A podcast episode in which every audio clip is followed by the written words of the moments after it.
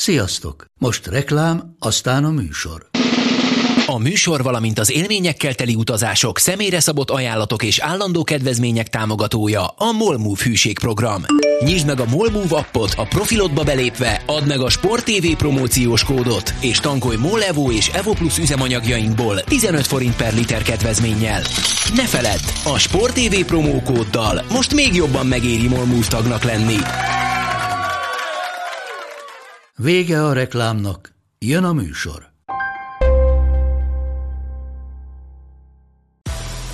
Nekik mindegy, hogy Győr vagy Fradi, Veszprém vagy Szeged, Bajnokok Ligája vagy EHF Kupa.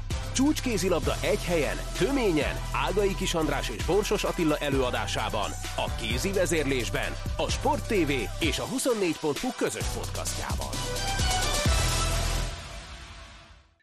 Sziasztok, ez itt a kézi vezérlés legfrissebb adása, és hát az extrát extra követi, most ugyan abszolút mértékben podcast formátumban, zajlik az élet meglehetősen a kézilabda világban.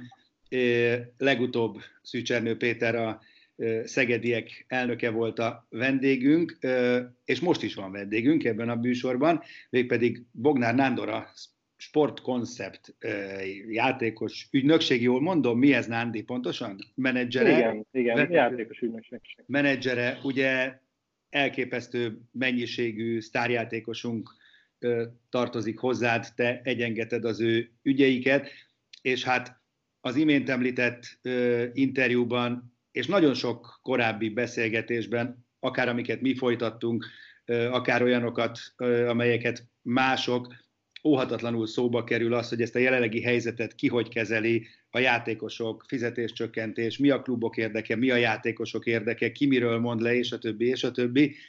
És ez kényes helyzeteket is szül olykor, és nagyon szeretném, hogyha elmondanád, hogy a ti oldalatokról, a ti játékosaitok oldaláról hogy fest ez az egész helyzet, ti hogy kezelitek, neked például van-e iránymutatásod, azoknak a játékosoknak, akik hozzád tartoznak, és a többi, és a többi, és akkor egy kicsit erről szólna ez a mai beszélgetés, hogy vajon, vajon a játékosok és a menedzserek oldaláról hogy fest ez az egyébként elég sanyarú helyzet, és aztán majd így hármasban beszélgetünk, mert ebben van téma bőven. Először kezdjük azzal, Nándi, hogy, hogy emelj ki már Léci pár nevet, hogy csak egy kicsit azért képbe helyezzük a, a hallgatóinkat, hogy ki mindenki tartozik hozzád.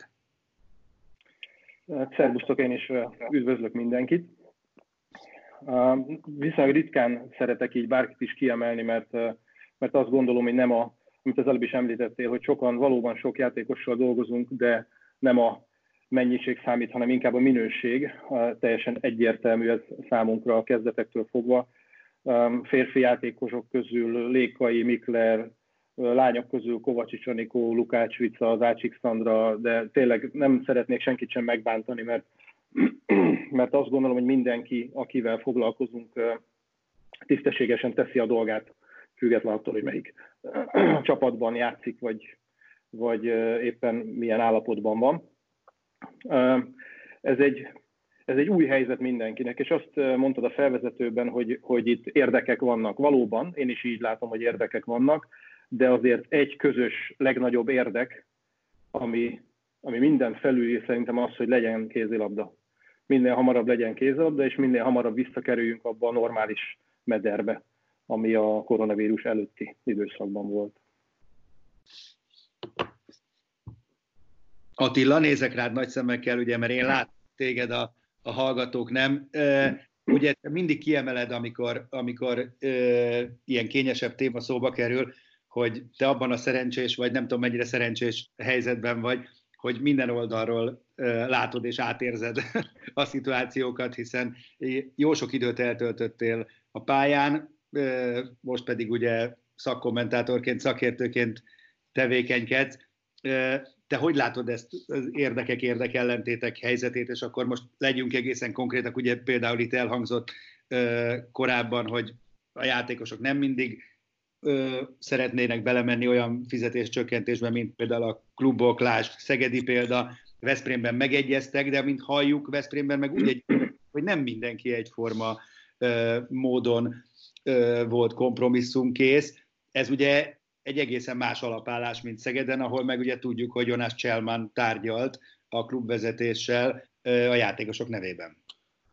Hát igen, én, én onnan közelíteném meg, hogy alapvetően ugye ebbe a, ebbe a háromszögben, ami a, a klub, a játékos és a játékos ö, ö, menedzser vagy ügynök ö, kapcsolata, ez, ez, egy, ez egy nagyon ö, nehéz ö, szerelem, hogy úgy mondjam, há, három fél között, hiszen az, az érdekek azok keresztbe kasul behálózzák ezt a, a kapcsolatot. Nem, nem csak úgy, hogy a, a klub, a játékos és az ügynök között, hanem ugye ebben vannak más klubok adott esetben, vagy más játékosok is, amelyek befolyásolják a, a, ezt, a, ezt, a, ezt a szituációt a, a, a klubbal és a, a játékossal és a menedzserrel.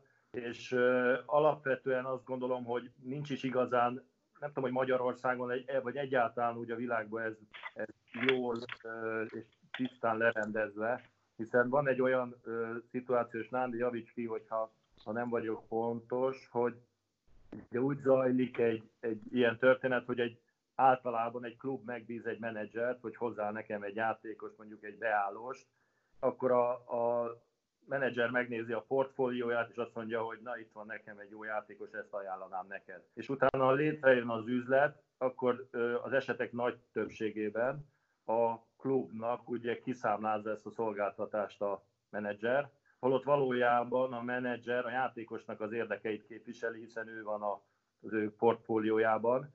Tehát ez kicsit így össze van keveredve, hogy, hogy valójában ki, kinek az érdekeit képviseli. És amikor jön egy ilyen szituáció, mint például ez a, ez a járvány helyzet, akkor ez, ez adott esetben még élesebben kiütközhet ugye, hogy én azt gondolom, hogy alapvetően a menedzsernek a játékos érdekeit kell képviselni, hiszen ebben a, ebben a kapcsolatban a játékos ott áll egyszer magában, mondjuk egy klubbal szembe, amelyik egy nagyon jól szervezett, sok személyből és tudás halmazból összerakott szervezet. Tehát amikor el kell kezdeni mondjuk egy, egy szerződés módosításról tárgyalni, hiszen jogilag, ha nézzük a, a jelenlegi helyzetet, hogyha mondjuk csökkentik a béreket, azt valamilyen módon egy szerződés módosításnak kell követnie. Tehát egy ilyen szituációban ugye én azt gondolom, hogy a menedzsernek a játékos oldalán kell ebbe a történetbe tárgyalni, de valójában hát a klubtól kapta a jutalékot azért, hogy odavitte a szerződést, tehát mondhatja a klub is, hogy hát menedzser, légy szíves, intézd el, hogy elfogadja a játékosod azt, amit én szeretnék. Tehát itt egy, egy ilyen köz, köztes szerep lehet, vagy egy ilyen, egy ilyen tárgyaló delegáció a, a feladata a menedzsernek. Attila, ez adjuk meg a szót Nándinak, mert azt hiszem föltetted minden idők leghosszabb kérdését a kézi vezérében. ez, ez nem kérdés volt. Tudom, igen, igen, éreztem én. Egy csomó kérdés felvet. Igen. próbáltam mindent megjegyezni, hogy mindenre reagáljak. A, különben jól látod, sőt, tökéletesen látod. Ez egy, nem csak ez, általában, amikor nincsen vírus, akkor is egy nehéz helyzet ez. Gondolhatjátok, hogy az elmúlt 15 évben én ezt hányszor kaptam meg, ennél sokkal élesebben, hogy miért én fizesselek ki téged, amikor nem az én érdekeimet képviseled. Erre van rövid, meg hosszú válasz, meg vicces, meg kevésbé vicces válasz. Hogyha ezt mindenki megszeret... a rövid és a vicces, jó? Oké. Okay. Ha, ha most elvonatkoztatva ettől a mostani helyzettől általában kell ezt szerintem megérteni, és utána mindenki fogja a, erre a helyzetre is tudni vonatkoztatni. Um, tulajdonképpen egy ilyen helyzetben, amikor, amikor egy klub uh, eldönti azt, hogy kézilabda klubot csinál, és foglalkoztat játékosokat, meg mindenki mást is, akkor gyakorlatilag mindent a klub fizet. A klub fizeti ki a játékosra kapcsolatos összes költséget. Azt, azt is, hogyha ő benzint vásárol, azt is, hogyha kiflit vesz a, a közértben reggelire, és azt is, hogyha elmegy mondjuk szoláriumba. És ugyanide tartozik a játékos ügynöke is. Csak ezt úgy valahogy az, az idő az valahogy úgy kiemelte külön. Pedig mindent a klub fizet. Nem, mégsem mondja azt a klub, hogy kifizetem a béredet, meg még a szoláriumodat, vagy még a kiflidet hanem hogyha ha egy, egy, egy, egy csomagot kell a, a klubnak megvásárolnia, amiben vagy benne van egy ügynök, vagy nincs, vagy benne van a benzinvásárlás, vagy nincs. Különben pedig, hogyha én klubvezető lennék, akkor biztosan törekednék arra, hogy a játékosom jól érezze magát, biztonságban érezze magát, és megpróbálnék együttműködni. Én azért nem szeretem ezeket az ilyen nagyon ilyen általánosító kifejezéseket, vagy általánosító mondatokat, mert, mert nem állja meg a helyét. Tehát lehet azt mondani, hogy van tisztességes, meg tisztességtelen villanyszerelő. De azt, hogy minden villanyszerelő tisztességtelen, azt nem. Biztosan van tisztességtelen ügynökség is, meg tisztességtelen klubvezető is. De mi törekszünk arra. És még játékos is, így van. Tehát minden szereplője ennek lehet tisztességtelen, de nem mondhatjuk azt, hogy minden játékos vagy minden, minden klubvezető tisztességtelen. Tehát alapvetően azt a helyzetet kell megérteni, hogy a klub, amikor kézilabda csapatot csinál, akkor vállalja ennek a költségeit. Az már lehet, és az Attila ezt is jól mondta, hogy érdekellentét van mondjuk a tárgyalási időszakban, de utána meg előtte nem. Tehát abban a pici időszakban valóban van egy érdekellentét, hiszen teljesen természetesen egy klubnak az a dolga, az a feladata arra törekszik, hogy a lehető legolcsóbban és a lehető legjobb játékost alkalmazza. Ez egy, ez egy teljesen normális igény. Nándi, legyünk... Ez mindig sikerül. Jó, legyünk most nem is picit, hanem nagyon konkrétak. Adva van egy legyünk. elég komoly krízis helyzet. Te, mint ügynökség vezető, ezt hogy kezelted, hogy kezeled? Kettő, az általad említett játékosok, most csak hasamra jutok, hármat kiemelek, Mikler, ugye Szeged, Lékai, Veszprém, Kovacsics, Fradi, hogy kezelik ezt a szituációt, például megkerestek, tanácsot kérnek tőled, hogy Nanándi, akkor most mi legyen, hiszen ezt és ezt kezdeményezi a klub, ki hogy áll ehhez az egész témához konkrétan? Először is, még mielőtt az egész ennyire konkrét lett volna, előtte is fontosnak tartottam azt, hogy mutassunk valamilyen módon példát viselkedéssel, gondolkodásmóddal, tehát az évek alatt is. Ezt, ebben a helyzetben én úgy csinálom meg, vagy, vagy úgy próbálom a játékosokra is kivetíteni, hogy beszélgetünk erről.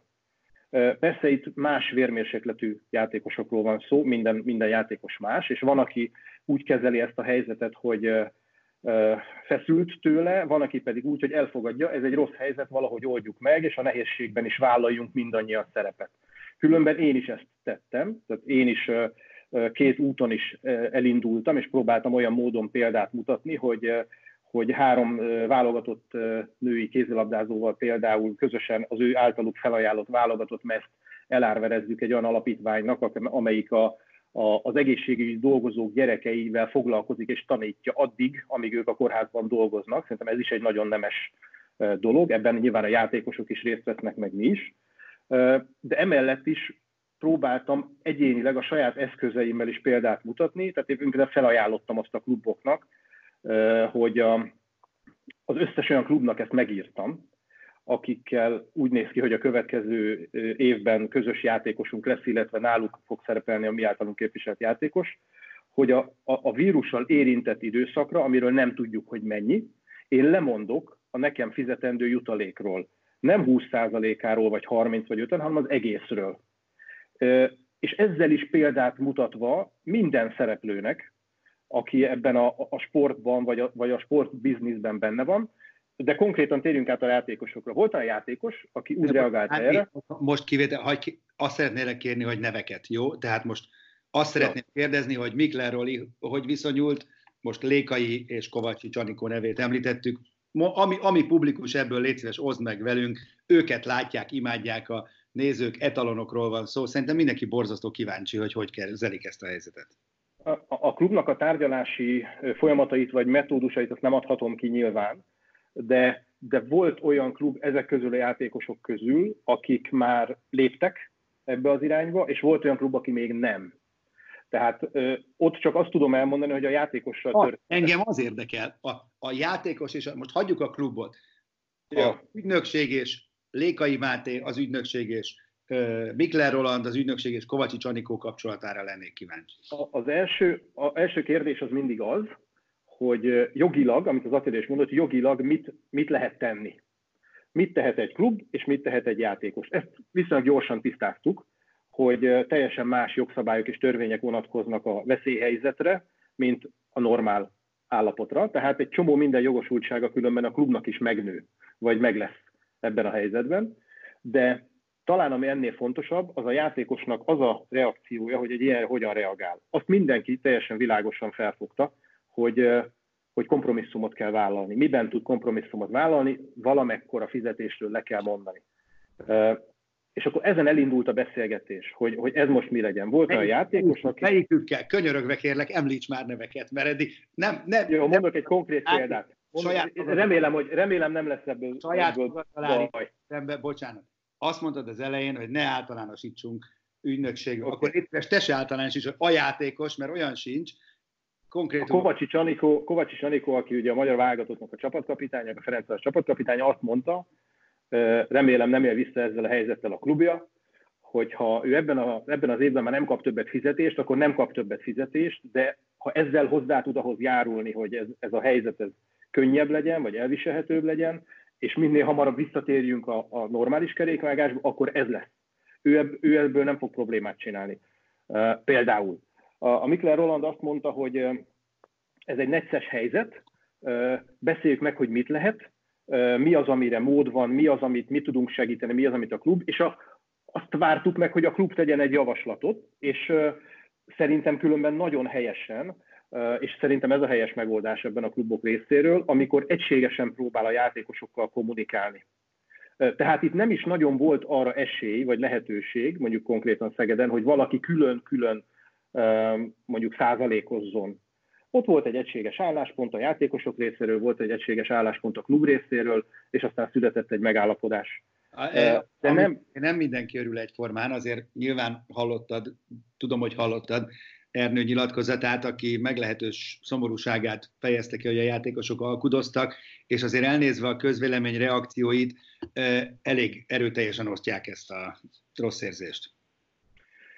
Igen, én, én azt tapasztalom, hogy egy klub teljesen mindegy, hogy milyen időszak van, átigazolási időszak, nyár, vagy versenyidőszak, vagy vírushelyzet, a, a reakciója meg a viselkedése ugyanolyan. Tehát, hogyha egy klub professzionálisan működik az egyéb időszakokban, vagy határozottan tárgyal, vagy keményen tárgyal mondjuk egy szerződéskor, akkor pontosan ugyanezt fogja tenni ebben a helyzetben is.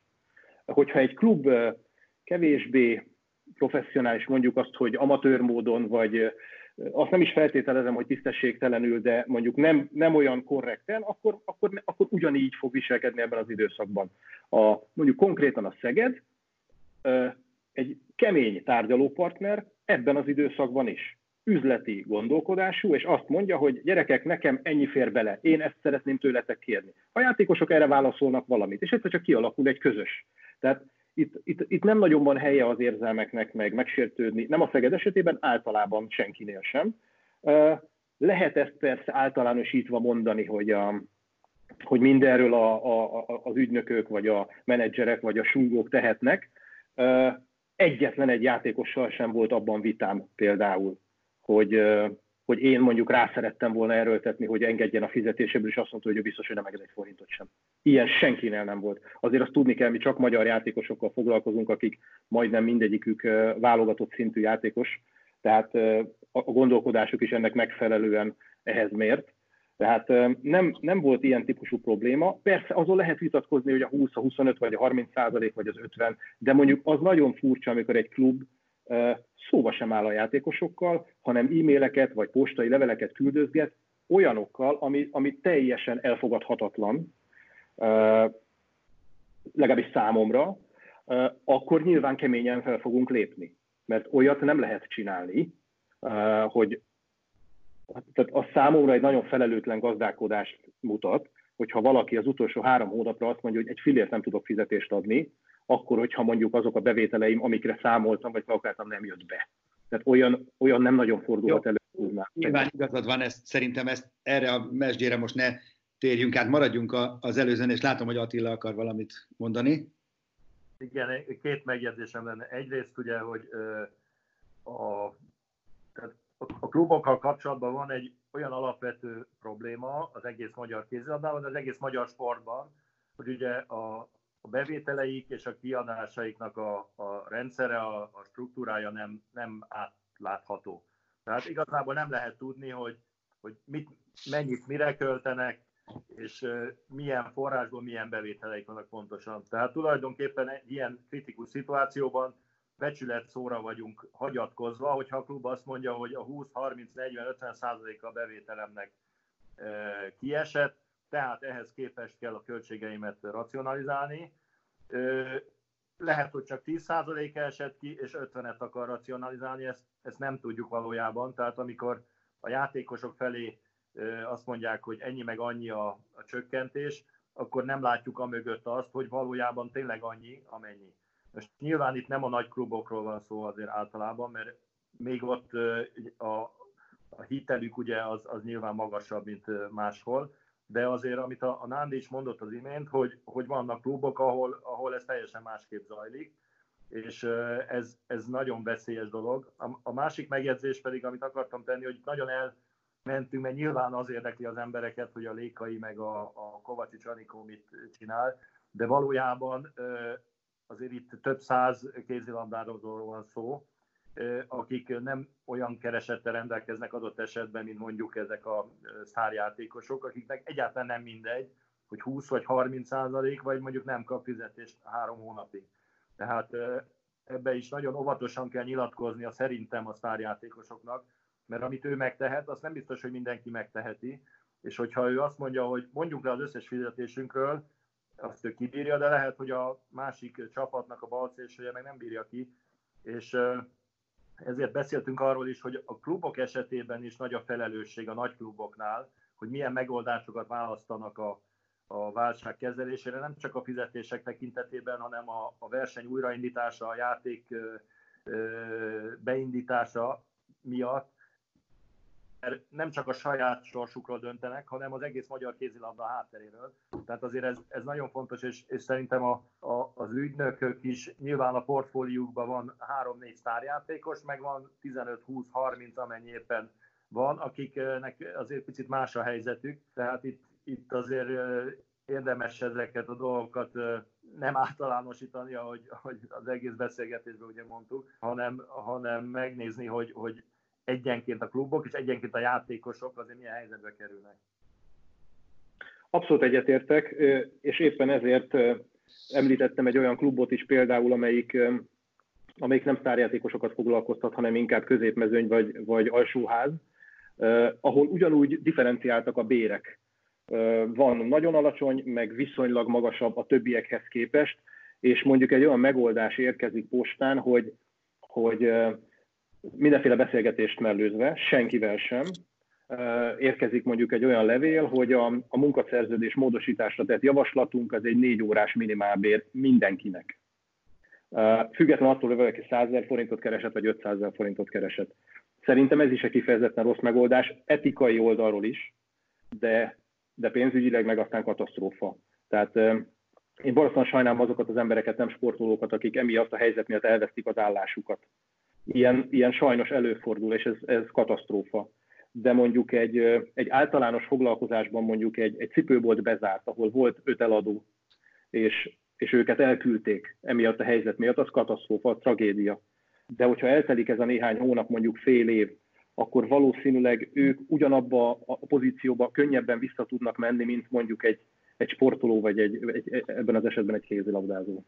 Oké, okay, bocsánat, hogy beleszólok, én picit szeretném visszaterelni a beszélgetést. Ez is egy érdekes mesdje, csak én nagyon hajlanék rá, hogy akkor beszéljünk valamiről, ha konkrétumokat említünk. Itt egyelőre most ez még nem releváns, viszont említetted Rolit, Mikler Rolit, hogy vele eljutottatok valameddig, aztán nem teljesen értettem, hogy bocsánat, pontosan meddig, és mi a helyzet Mátéval, Lékai Mátéval, és mit gondolsz arról, hogy Veszprémben meg egy másik metódust választottak, és ott, ott külön-külön egyességek vannak a játékosokkal.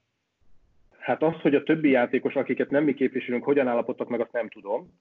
Azt tudom, hogyha, hogyha mondjuk a, a, egy általunk képviselt játékosnak tesznek egy, egy javaslatot szerződés módosításra, ami a fizetés csökkentést eredményezni, akkor nem örül. Senki. A Máté sem, a Roli sem, a, mi, senki nem örül. Ettől függetlenül ebben a helyzetben mindenki tudja, hogy meg kell találni ezt. És ez vérmérséklet függő. Nyilván másképp gondolkodik a Máté, másképp gondolkodik a Roli, de nagyjából ugyanaz a gondolatuk arról, hogy igen, engednem kell, mi az, amit a klub szeretne, mi az, amit én be tudok fogadni, és ebből lesz egy közös nevező. Tehát itt, a, itt azért minimális különbségekről beszéltünk klub oldalról, tehát szerintem 5% egy tárgyalási folyamatba bele tud férni, még akkor is, ha nem esik jól, bármelyik félnek is. De ennyi kompromisszumot biztos, hogy mindenkinek kell válni. Én nem ebben látom különben a nagyobb problémát, hanem abban, hogy mi lesz utána. Tehát vajon ez az időszak, ez milyen hatással lesz a következő szezonra, a következő fél évre, egy évre. Tehát ez, amiről egyáltalán semmit nem tudunk. mit gondolsz, hogy milyen hatással lesz? Én azt gondolom, hogy amilyen hirtelen vége szakadt ennek az egésznek, a sport annyira alkalmas az ugyanilyen gyors visszatérésre, természetesen nem a játékosokra mondom, hanem a, az, tehát, hogy amikor újra kézilabda mérkőzést tudunk nézni, amikor újra ebbe az egész, föl lehet venni ezt a fonalat, akkor azért sokkal nagyobb lesz az esélye a felzárkózásnak, mint bármelyik másik szegmensben. Hozzáteszem azt, hogy ilyen hosszú kiesést, aki valaha sportolt, tudja, hogy borzasztó nehéz behozni. Tehát egy nyári szünet az két-három hétig szokott maximum tartani passzív pihenéssel, utána már mindenki aktív, ráadásul ez egy olyan sportág, ahol eszközt kell használni, tehát hogyha valaki nagyon sokáig azt az eszközt nem fogja meg, akkor, akkor komoly problémák lehetnek, akár sérülés veszély, de minden. Tehát én nagyon remélem azt, hogy most csak a magyar bajnokságra vonatkozóan, ha normálisan el lehet kezdeni a bajnokságot normál időben, akkor nagyon jó. Remélem, hogy, remélem, hogy ez sikerülni fog. Ha ezt az ütemet lehet tartani, ha nem lehet tartani, akkor az baj. Tudom, Attilának picit más a vélemény erről, ő szeretné mindig hamarabb a nemzetközit is folytatni, vagy befejezni, vagy... De, de ez borzasztó nehéz lesz, ez, ez biztos. Én nekem lenne egy, egy másik kérdésem, mert azért nyilván most a szolidaritás egy picit erősebb, mint máskor szokott lenni, de azért egy olyan közegben élünk, ahol azért óriási verseny van, és, és konkurencia a, a klubok között. Van-e arra példa jelenleg, de szerintem biztos lesz, vagy, vagy hallottál-e róla, hogy, hogy azért, ha egy játékos az adott klubban nem tud megegyezni most arról, hogy mi legyen, akkor tulajdonképpen fel is bonthatja a szerződését, hogyha nem fogadja el azt a változtatást, amit kérnek. És azért mindig vannak olyan klubok, ahol jobb a helyzet, és adott esetben mondjuk szívesen rácsapnának egy menő játékosra, vagy nem is olyan menőre, egy jó lehetőséget teremt arra, hogy, hogy itt a zavarosban halászanak. Ez, ez nagyon pejoratívan hangzik, de azért, azért szerintem kár azt az idilli képet festeni, hogy ilyen nincs, különösen úgy, hogy ez egy nemzetközi piac, tehát itt azért külföldről is, meg külföldre is érvényesek lehetnek a dolgok. Mi a véleményed erről? Látsz erre jeleket, vagy, vagy próbáljátok egyelőre ezeket jegelni ezeket a tárgyalásokat? Ezek a tárgyalások ezek sokkal ritkábbak lettek most ebben az időszakban, de ugyanaz a helyzet, mint amikor azt hallani mondjuk egy klubról, hogy anyagi nehézségei vannak, akkor is ezek a telefonhívások, ezeknek a telefonhívásoknak a száma megemelkedik, hogy hát úgy halljuk, hogy ott probléma van, hát akkor most lehet esetleg eljönni. Hozzánk konkrétan ilyen még nem futott be, tehát mi játékosunkkal kapcsolatban még nem futott be. Beszélgetések voltak egymás között, hogy ez erre lehetőséget adhat, de ezt nagyon-nagyon okosan, vagy hát ezt, ezt körbe kell járni, mert én úgy tudom, hogy, hogy egy csomó minden lehetősége van a klubnak amúgy is egy ilyen helyzetben, nem csak az, hogy, hogy közös megegyezéssel módosít szerződést. Azt már nem teheti meg, mert erre sajnos viszont van példa, hogy másképp bánik a játékosaival. Tehát vagy mindenkivel ugyanúgy kell bánni, tehát gondolok itt arra, hogy például valakinek lejár a szerződése. Tehát egy klubnak a szuper lenne, hogyha erre a három hónapra már nem kell neki fizetés, az úgyis elmegy. De akinek még van mondjuk két évig szerződése, akkor azzal már nem nagyon tehetem ezt meg, tehát ott jó lenne valamilyen módon megállapodni. Sajnos erre is van példa, hogy másképp bírálja el, na most ez a jogi helyzet erre nem ad lehetőséget. Tehát, hogyha veszélyhelyzet van, akkor az mindenkire ugyanolyan veszélyes, és nagyon nehéz egy valakit kiugrasztani esetleg a szerződéséből, ha pedig nem alkalmazunk senkit, vagy semmilyen ilyen megoldást, akkor meg ugyanúgy kell viselkedni, mintha élő szerződése lenne, és nem nagyon lehet abból elvinni. Nándi, sajnos nagyon közeledünk a végéhez, rengeteg ö, téma, kérdés van. Egyet engedj meg a végére. Nagyon sokan lebegtetik, vagy ö, gondolják úgy, hogy ez a, ez a szörnyű vírus helyzet, ez alapjaiban fogja felforgatni az egész pénzügyi konstrukciót, ami a magyar sportban és jelesül a kézilabdában is van. Te is így látod-e, hogy, hogy radikálisan megváltozhatnak az összegek, a pénzügyek nagysága, maguk a szerződések? Vagy itt is úgy gondolod, hogy gyorsan jött, gyorsan ment, nagyjából minden megy majd úgy tovább? Annyi, annyi minden kérdőjel van még, hogy ezt nagyon nehéz megmondani. Én azt gondolom, hogy nem lesz bízom benne, hogy nem lesz nagyon nagy változás, és nem elsősorban a játékosok fizetésében, hanem inkább a kialakult rendszerben. Tehát az egy, az egy mindenkit érintő nagyon nagy probléma lenne, hogyha, hogyha mondjuk emiatt a sportba beáramló pénzek lennének kevesebbek. Nem lehet nem lehet ezt a helyzetet kizárólag a vírusra ráfogni. Tehát aki most előveszi az ászlót, amire rá van írva, hogy koronavírus, és lobogtatja, és azt mondja, hogy és mindennel bebújik-e mögé, hogy minden emiatt van, és ezért kell minden fizetésnek a felére menni, és különben is sokat kerestetek, és az nem mond igazat. Tehát nem minden emiatt van, hogyha valaki felelősen gazdálkodott, akkor valamilyen módon át kell tudnia ezt vészelni, ezt a helyzetet, közösen a játékosokkal, meg velünk, meg, meg mindenkivel, aki ebben szereplő, de én nagyon bízom abban, hogy ez nagyon nem fogja megváltoztatni. Az tény, hogy, hogy azok az állami pénzek, amik a sportba irányulnak, azoknak a, a folyamatos ö, folyását, azt egyelőre most semmi nem garantálja. Ez biztos. Tehát ebben lehet, hogy lesz változás, de azért azt nem hiszem, hogy, hogy mondjuk ez megszűnne, vagy, vagy valamilyen módon, hiszen mindenkinek közös érdeke, hogy normális sport legyen Magyarországon. Hát ez ezer százalékig így van. Sikerült egy olyan mondattal befejezni egyébként, amiben mindenki biztos, hogy ö, egyetért. Nándi, köszönöm szépen, hogy velünk voltál. Ö, ez egy nagyon érdekes aspektus, és én azt gondolom, hogy, hogy azért úgy kerek a történet, hogyha mindenki elmondja az álláspontját és a véleményét. Mára ez volt a kézi vezérlés. Hamarosan jövünk majd kézi vezérlés extrával, egészen pontosan terveink szerint szombaton ahol majd Csík Zoltán, a Telekom Veszprém első embere lesz a vendégünk, úgyhogy görgetjük tovább a, a, a témát, és meghallgatjuk, hogy pontosan mi és hogy is zajlik és zajlott Veszprémben. Nándi, még egyszer köszönöm. Hát és akkor ö, sikeres tárgyalásokat kívánok, és azt, hogy minél hamarabb azzal lehessen foglalkozni tényleg, hogy ki, ho, ki hova igazol és hol játszik. Egyetértek. Köszönjük szépen, átadom a játékosokat. Köszi Attila neked is, innen folytatjuk. A műsor a Béton partnere.